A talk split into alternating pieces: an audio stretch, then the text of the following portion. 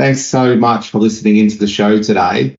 Matt and I only have one simple request. If you could please click follow, that'll help us out a lot. We do the show for free and for the community, and I hope you get heaps of value out of it. Thank you. Our very first podcast. You tell me yeah. what you think. So this is what I kind of what I was thinking, right? Really excited for everyone to be involved today and really interested to share some of the insights that we are seeing in market at the moment. So, yeah. So, hey, welcome everyone to our brand new Power Time podcast.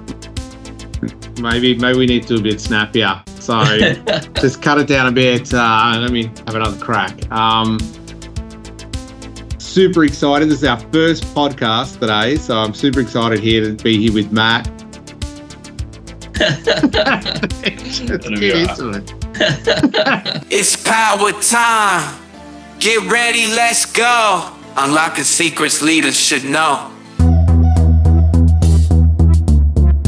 Hey everyone, welcome to Power Time. My name is Scott Meddings. I work for Microsoft and I manage the business application technical team across Australia. Hey everyone, my name is Matt Noble and I run the business applications practice for NCS Australia. Welcome to Power Time. This is the podcast where we talk all things um, low code, technology, career. So we're really interested in understanding the journeys that companies have gone on as well. So we're going to try and interview as many as we can. Matt, uh, what are your thoughts? What are you What are you looking forward to in the podcast? Yeah, I'm looking forward to sharing, I guess, some of our really strong customer success stories and what customers are doing in the market, as well as challenging yourself, Scott, on you know where the Microsoft direction is going when it comes to all things low code as well. So really excited to get some really strong and senior guests on. Really interested in sharing some insights into what customers are actually doing in market. So yeah. Matt, I can't wait to delve a bit more into your career. After the break, let's have a chat about it.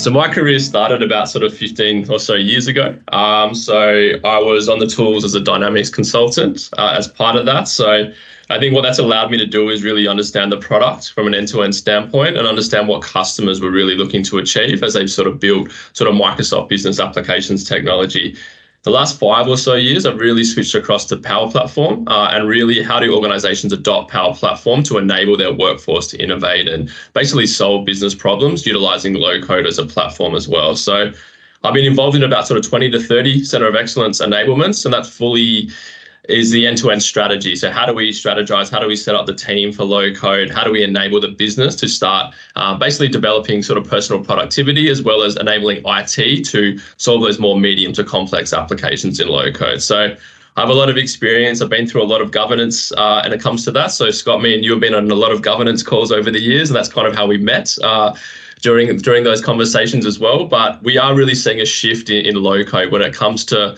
organizations really understanding the business value prop now, rather than being worried about you know what this citizen developer or maker concept is uh, as part of that. So. I'm seeing the narrative shift. So interested to see from a Microsoft standpoint, is, is that sort of reflecting in, in your role as well? And and what are you seeing customers really ask to you, uh, come to you with with questions in, in when it comes to low code?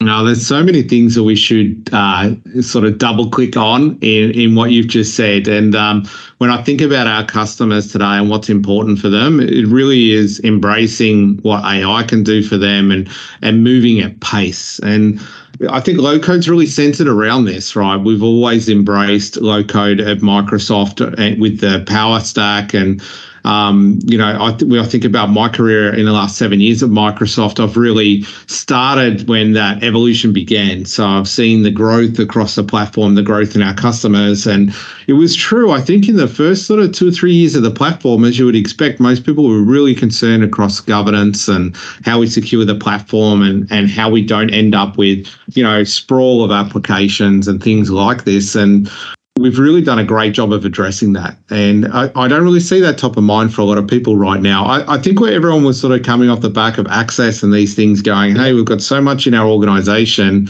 You know, we, we don't want to see that again. But I think we've been able to really prove out and been really successful at proving out in a lot of organizations the value of strong governance and a center of excellence and all of these things. So you're right. I think we've moved on now from from that strategy, and you know most of our customers really have this strategy embedded now, and they're now working really effectively across the platform. And now it's about value. How do we get value out of the platform? How do we drive change? And how do we do this in a world where we think AI is really going to make a fundamental difference. And, you know, obviously Copilot is the word at the moment at Microsoft, and we've got heaps of um, content around that and and heaps of proof points as this sort of evolves. But we're really at step one when it comes to the copilot strategy and what we're rolling out. So uh, it's going to be an exciting couple of years. It really yeah. is. So so copilot's definitely front of mind. We're hearing all customers talk about it. When i'm on calls and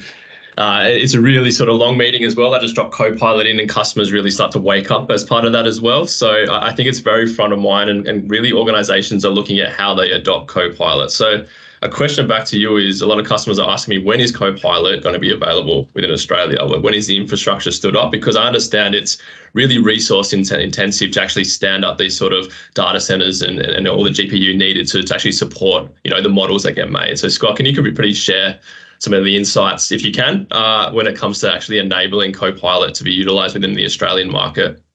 I think, look, there's a, there's a lot to really go into when you think about localization, right? First is how much of my data is actually moving across to another border, another country. You know, where's that data residency really you know reside in which countries? And you know is that something that's going to impact my business? Because a lot of organizations when you look at the data that's actually moving in copilot they're not really too concerned. It's um it's going to north america and that's okay. So but the services are all still located here. Dataverse everything that you would expect within the power platform stack is still located here. It's just the query going over to the language model. So for our more um, regulated industries that really care about this um, for us, it's really about infrastructure. It's, uh, you know, the language models create um, a whole bunch of resource requirements around large GPU clusters. And um, I think everyone would have seen the $5 billion announcement for data center builds in Australia. And that's kind of what we're waiting for, right? So we're going to see localization rollout as, as the capacity comes online over, over the next few months. Um, we've seen announcements come out recently on those timelines. So I think right now it's really just a matter of us waiting, but proving out the technology. But more importantly, seeing where the value is for each of our customers. Um, I think what we're looking at today is really the first iterations of GPT. I mean, it's been going around for 10 years, but we're seeing the innovation that we're seeing right now is really sort of that that ground zero. It's now usable in business. What what is that? What what do the use cases look like? And what can we do moving forward to really, you know, grab that technology and do something with it? Yeah, no, I completely agree. And what we're seeing is organizations get really excited about this technology, but we're still at the early adopter stage of how we can actually use this mm. technology to actually solve business problems as well. And I think over the next sort of coming months, that'll really start to evolve as we start to get some tangible use cases from actually organizations adopting this. And then from there, we can start to have those really informed and structured conversations. But at the core of it really is data. So I think data and security is at the core to everything Copilot and everything Gen AI related as well. So I think that's where Microsoft Fabric becomes involved as well to really ensure that you have that really strong data governance and data structure as well to make sure that your you know your Gen AI is really working effectively um, throughout your organization as well. So Scott, your Power Virtual Agents is is potentially being removed and being rebranded to Copilot Studio. Is that something that you can maybe uh, elaborate on? I found that update first off really interesting, but also really exciting with the, what you can actually do within this new sort of Copilot Studio uh, framework as well. So, uh, anything from Microsoft to share when it comes to that?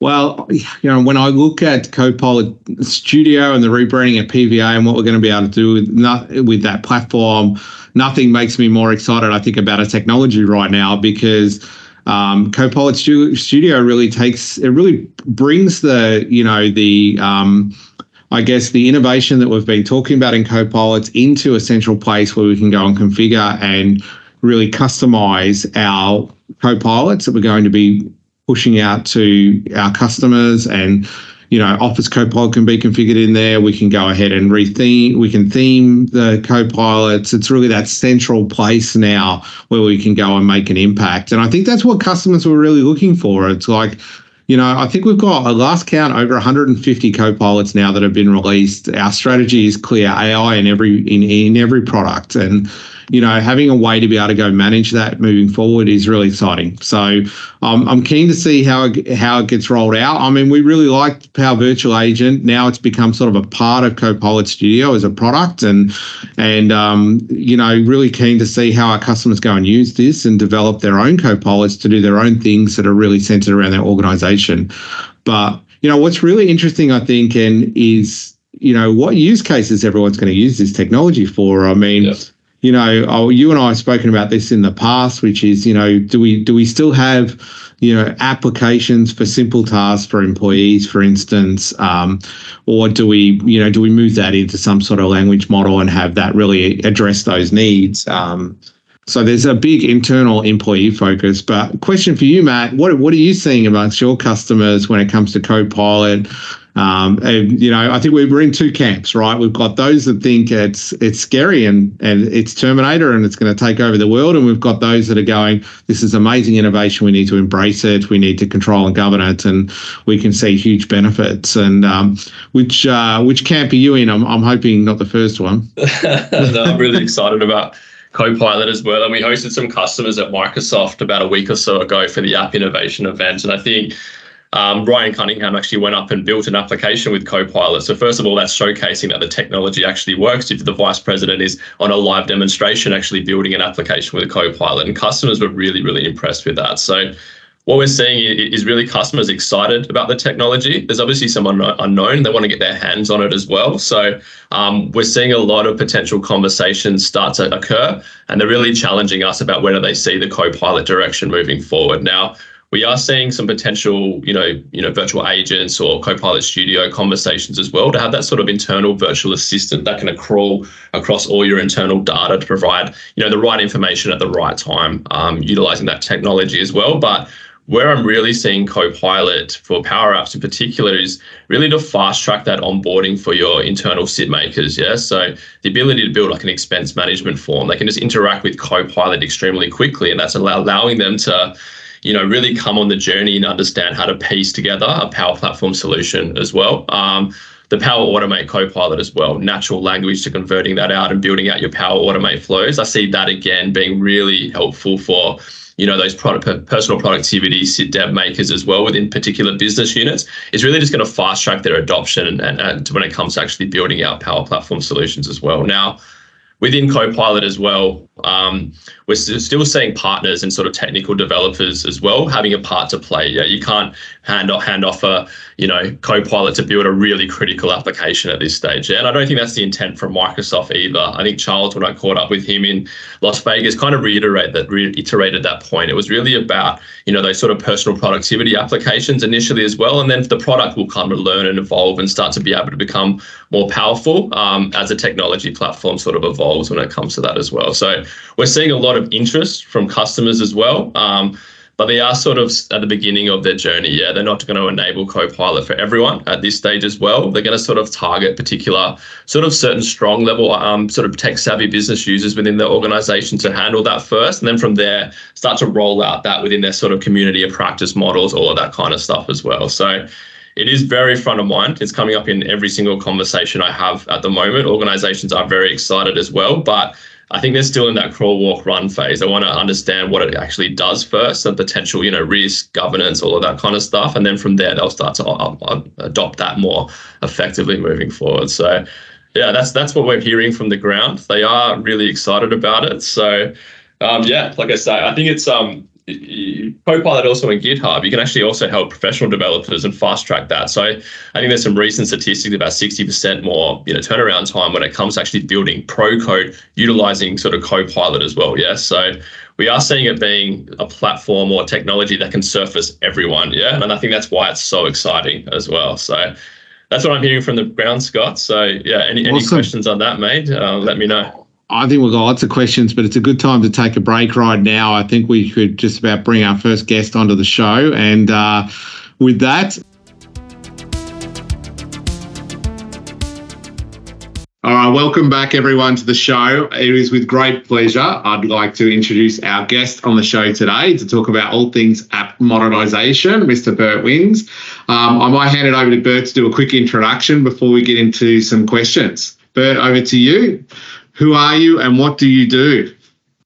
Thank you, Scott. Uh, so, Bert Wijns, uh, I'm one of the two founders of Power Accelerate. Uh, so, we founded the software uh, startup about three years ago uh, now, I think, where we modernize legacy applications uh, towards the Power Platform and automate the majority of that. Um, so we've been around and on this journey, I think, for a little bit over three years now, and started off a bit as a yeah fun learning exercise, like we were seeing in the market uh, that customers were looking at modernizing apps towards the ever growing popular Power Platform, uh, and they were realizing that it actually yeah was quite expensive to do that because even if a customer has yeah 10 20 30 40 50 apps if the average cost of that is, is quite high, you get to a large uh, amount. And we figured there's probably a way where we can automate uh, a bunch of these tasks. So we've built a, a tool and a piece of software which does an automated assessment. Uh, what does an application do? Uh, and we support uh, a bunch of source uh, systems, Lotus Notes, MS Access, Excel, Mendix, SQL, and I'm forgetting one, InfoPath.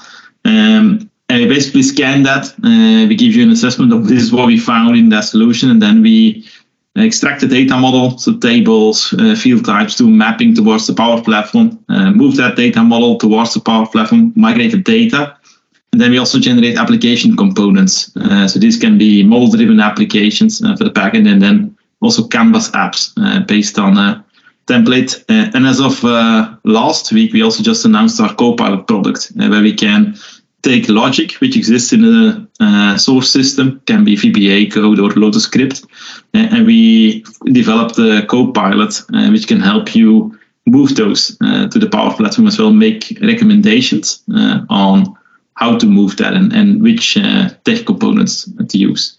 That's pretty impressive. I can't believe it's been three years. I remember when you started up Power Accelerate, so I'm feeling a little older right now. That's uh, yeah, phenomenal. And Copilot integration as well. That's really cool. So pretty keen to see that now. Now we'll have to do some sort of demo to check that out. But uh, yeah, awesome, great, great solution, and I think it makes it really easy to migrate some of those workloads that are really, really difficult. Um, From a partner standpoint, but we've obviously communicated a lot over the last 12 months, and I'm a definite big fan of Power Accelerate. But we've worked on a number of customer sort of engagements together. Can you tell me about what makes up the perfect sort of customer for Power Accelerate for those that might be listening and they might be interested in, you know, modernizing their existing application footprint?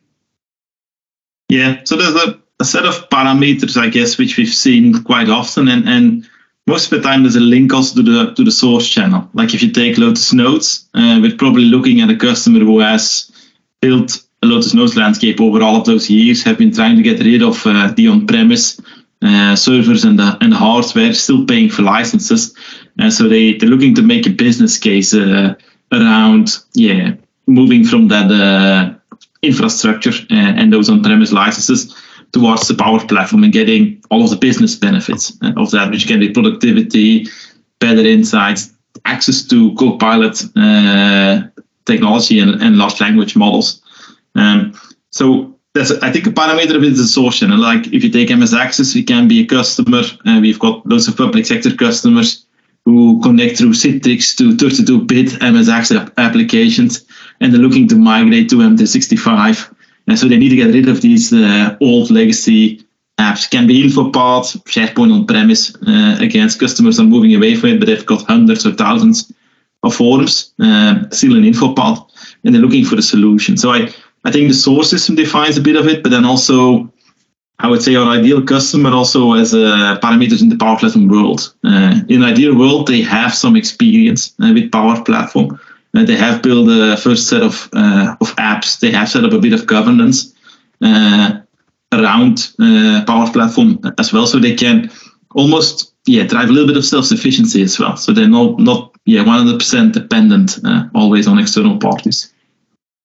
So, Bert, what what do you think is top of mind right now in the industry when it comes to this topic? I mean, obviously, some some people listening to the show right now will be going, you know, we don't really have any Lotus notes and things like that. But I mean, we still see a fair bit of that kind of legacy application. But the industry in itself does have a lot of applications. What, what are you seeing with your customers and, and what's top of mind?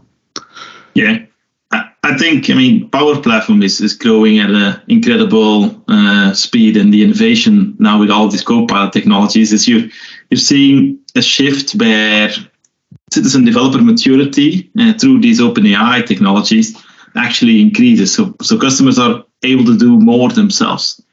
At the same time, like over the years, customers have so much shadow IT. In, in many cases, where we see a customer is that those MS Access developers uh, from 10, 15 years ago are actually really good at becoming citizen developers as well, because they, they've, they've done this.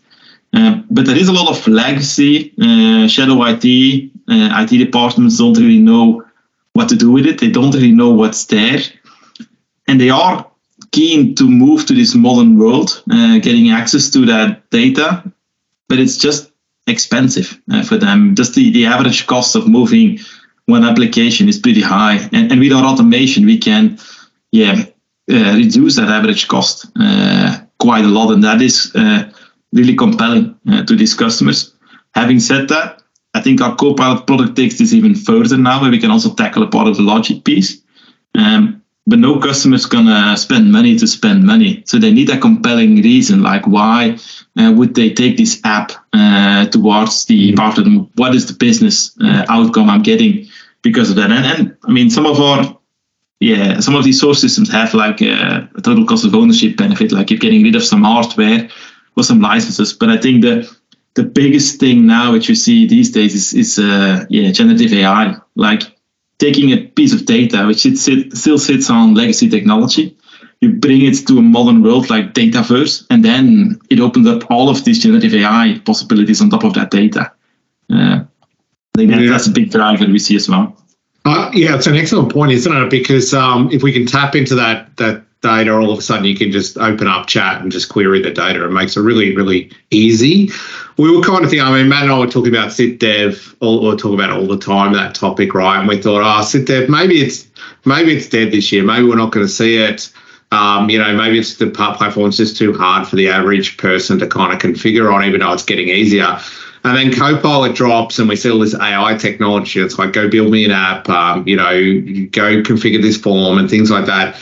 And all of a sudden, we're seeing this massive acceleration into SitDev. So, you know, I kind of agree. I think you know, SitDev's going. It's going to be the rise of citizen development again with this AI technology. So, yeah, citizen development 3.0. Uh, yes, through OpenAI.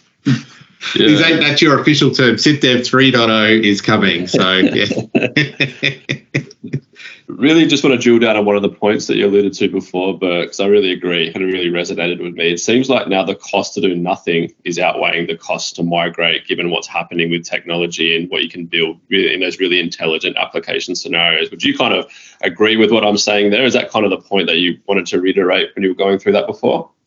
Yeah, I mean, a lot of customers have been sitting on this legacy technology, like Lotus Notes. Customers know for 10 years that they want to get rid of it, but it, they've been waiting and waiting and kicking that can down the road.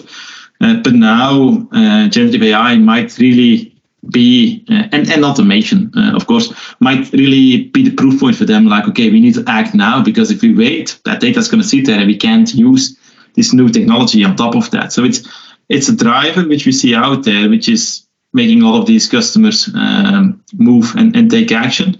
A lot of them are stepping that uh, like like taking small steps first. So they try one app uh, with with an assessment, but once they see the possibility and the automation and, and that we can really automate a lot of this work, uh, you see an acceleration uh, as well. And I think also, Matt, I mean, we discussed it before as well. You, you could look at setting up these app migration factories, and it's a concept which has been around for a very long time. But now if you combine that with automation and then uh, a factory, you can actually move a lot of apps uh, for a yeah, relatively okay cost uh, for the customer as well. Yeah, that's a big one, and it's obviously something that we do a lot of as well. So, for those those listening that don't understand the concept of an app migration factory or how to approach establishing one, but given your experience in market, how do you sort of tackle a big complex application migration? And, and, obviously, what are the supporting teams and structures and frameworks that you obviously need to be successful? You've obviously done a lot of it during your experience at Power Accelerate, but we really want to share back to the community and those listening for those interested. So, yeah. Yeah, let me let me focus on on a couple of aha moments, uh, I guess, which I've had over the years in, in this area. Um, and I'll start with one. Like a lot of these big enterprises, they will have done assessments and they will have paid a lot of money uh, to do assessments uh, as well. And then they spend yeah three four months uh, going through a landscape, seeing what's there, analyzing into details. Um, but eventually, all they get at the end of it is a, a big PDF report and an Excel file, and, and they know ah yes we now done an assessment okay, it's expensive to move, and, and, that's where they. And now, okay, yes, it's, it's, uh, X millions to move these apps. Um, no one's going to act on that. And so I think, think what you need to add on top of that is you need to actually take one or a couple of apps, uh, do the automation on top of them, and, and show them what the output is, so they can get a sense of, of the output and, and get some hands-on experience. Um, with that as well. Uh, and then those business users are the ones you're going to have to convince uh, in, in, the end. You're going to have to show them the benefits uh, of that as well. And if you show them the benefits, uh, you can then also create a business case around those benefits. So it's not just don't just run a, an assessment. I mean, you still need an assessment, but include a number of proof of concepts or, or MVPs as, as part of that uh, uh, migration. I think it's a big a big learning moment, which we've had at least. Yeah. one of the things um, I've seen work as well, um, I reckon, just to add on top of that, is this concept of educating the team before you introduce um, what the outcome might be. So, what I mean by that is if you've got a team, let's say today they're building applications on Access or maybe still on Lotus Notes or something like that. Sometimes when you go in and go, hey, we're going to move everything to, the, to this new platform, they're not on board. That's their estate. They've done it for the last 10 years and they don't like that change. So we've seen some success lately of going in, educating the team first and go, hey, here's Power Platform. Let's have a look at it, get them skilled so then when you do come back and go, hey, Power Platform is our remediation platform for these things, um, they're they're more acceptable of that solution if that makes sense, which is really, really interesting. So I think there's a really big education piece as well, right? Now one one other percent, I think the education piece is is key as well. And I think the other one, like like I'll I'll I'll zoom in on, on another one as well, is if you have a thousand Lotus Notes app you likely don't have to migrate all of those thousands. So it makes sense to prioritize which ones are still in use, um, and even for the ones which aren't in use anymore, which ones have valuable data. Uh, a large part of this could also be an activation exercise, and, and, and like we discussed earlier, OpenAI could be really good there. Like take um, if you have a thousand apps, uh, but only one of them one of them are still in use, and you want to move them. Those other 900 move them to Dataverse, uh, apply a large language model on top of them, and you can query all of that data for the, yeah. the rest of, of your days. Um, so, so that I, I, think it's also important to prioritize which one of these apps uh, are important uh, and bring a lot of benefits to a, a large number of, of users as well. Yeah, I definitely agree. And I really love that idea of that data migration straight over to Dataverse because obviously a lot of it's just the data that's obviously important as part of these legacy applications. So utilizing tools such as Power Accelerate to get that data into a more modern platform uh, is really, be- really powerful and really beneficial. Um, also, as part of this, I think with that whole application migration factory, um, we could also use that to fast track adoption by obviously embedding the business into those fusion team concepts. So but you have, have you had an experience as part of that in these large scale applications where business users have been sitting with partners or IT as part of this to sort of fast track that capability uplift longer term? Yeah, I mean, we are quite flexible from our side, so we can work with with partners, with end users. Uh, that directly, uh, but most success we actually see when you get a mature uh, partner in there, and they start driving self-sufficiency uh, a little bit as well with those business users. It shouldn't be about uh, having a partner there and, and, being there for as long as possible. It should be about yeah working with them, learning them, and, and change management uh, as well. Like some of these things if we run the automation uh, and they have to do uh, some configuration on, on some forms. Some of these tasks can actually be done by the end users uh, as well. Uh, I think the other side of this is um, like what does an app do? I mean, if yeah, we talked a bit about Lotus Notes. In many cases, the one of the core reasons why customers are also moving is because their Lotus Notes experts are retiring. They're leaving the company or have left the company a long time ago. Mm-hmm and they don't have a clue what these apps do uh, anymore. Uh, so it, it's important that you have a layer of, of, of business uh, people inside of that um, as well.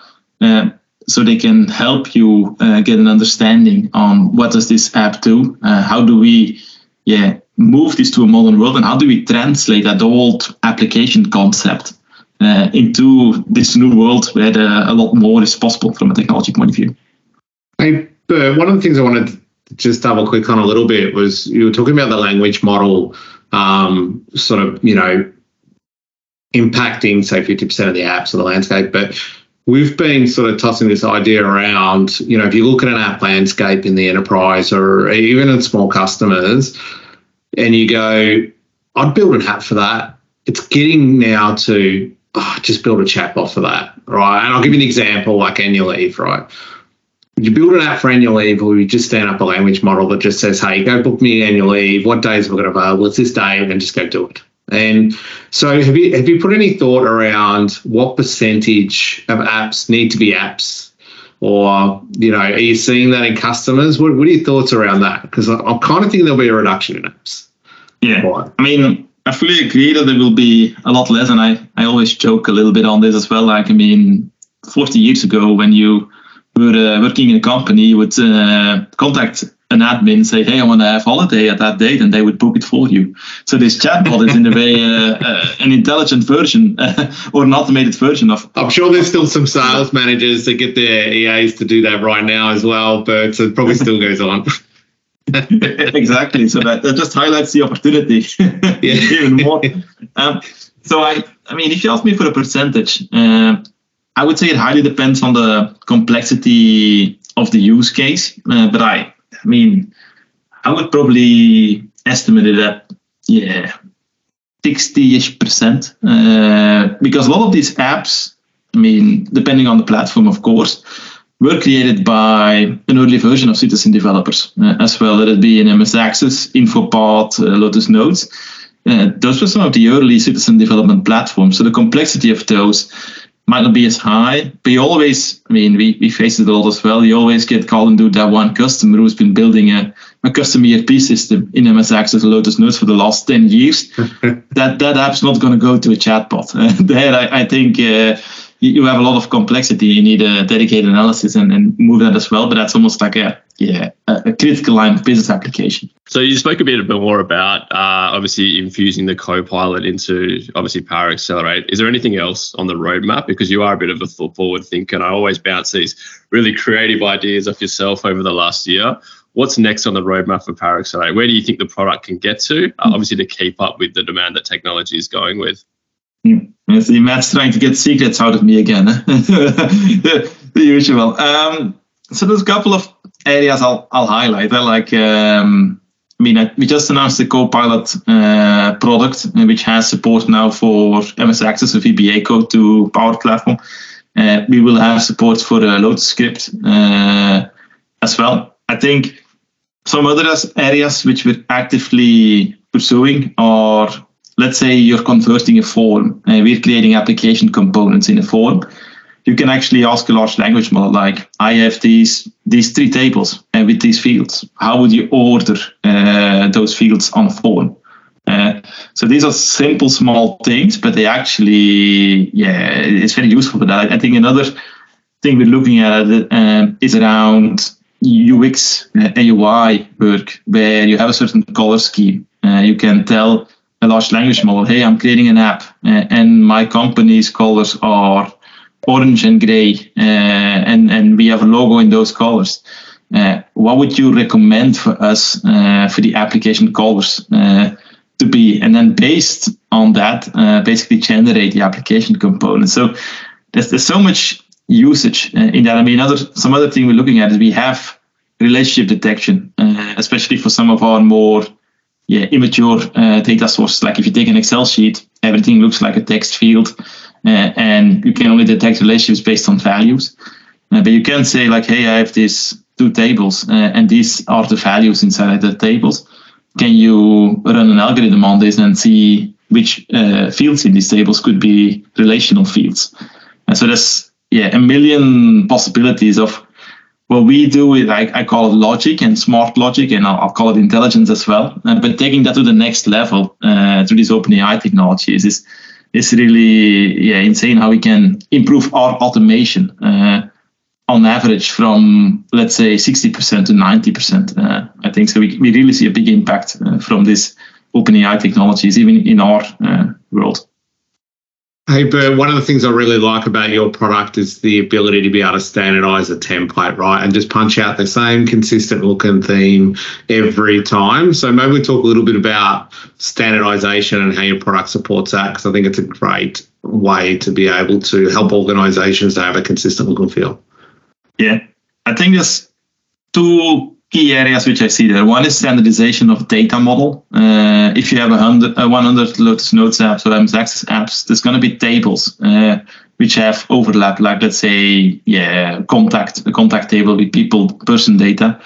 Uh, so we for the data modeling uh, support uh, common data model mapping, where you create a common data model and then you map to common tables. like people data can go into a contact table rather than creating yeah 10 uh, contact uh, tables in, in your target. I think that is a key piece of standardization, and also with our data transformation features, you can also do uh, cleansing and some transformations on on on that data.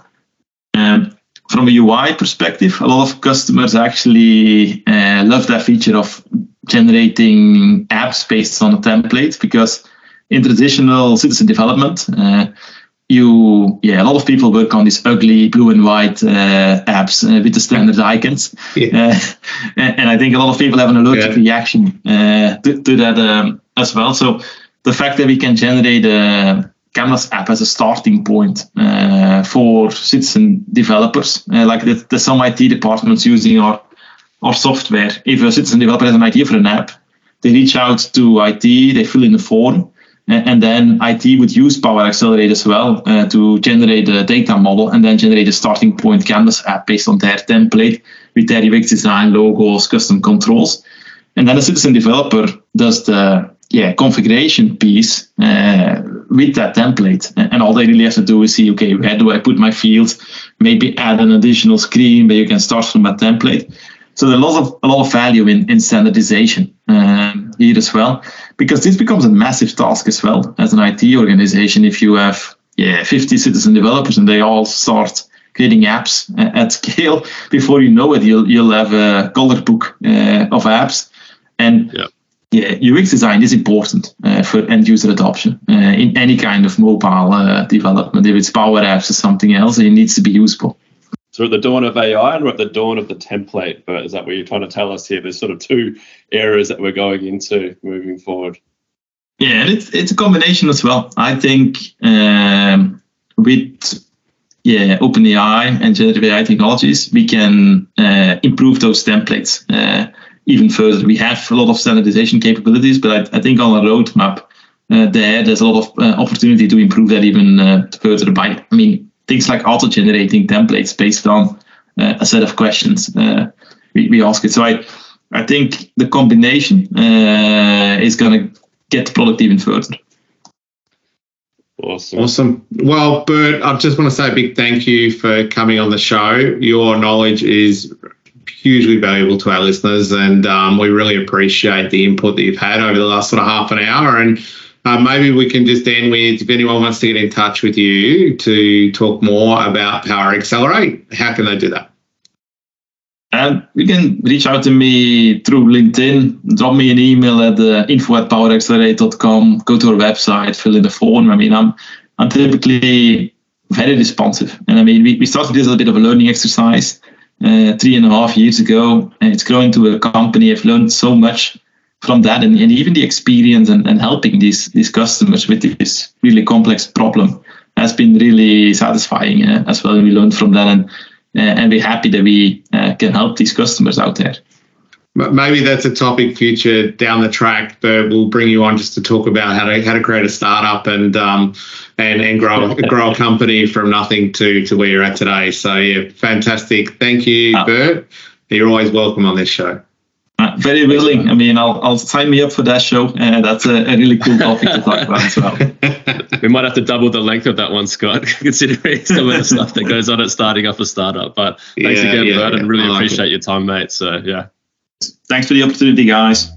Well, that's it from the show today. Thanks everyone for tuning in. Just a quick reminder that anything Matt and I have spoken about today is our own point of view and not a point of view from Microsoft or NCS. And if you could please click follow, that'd be fantastic. And thanks to everyone that supported us on this podcast, our production crew, the whole team. Thank you so much. Have a lovely week, and we'll chat on the next one.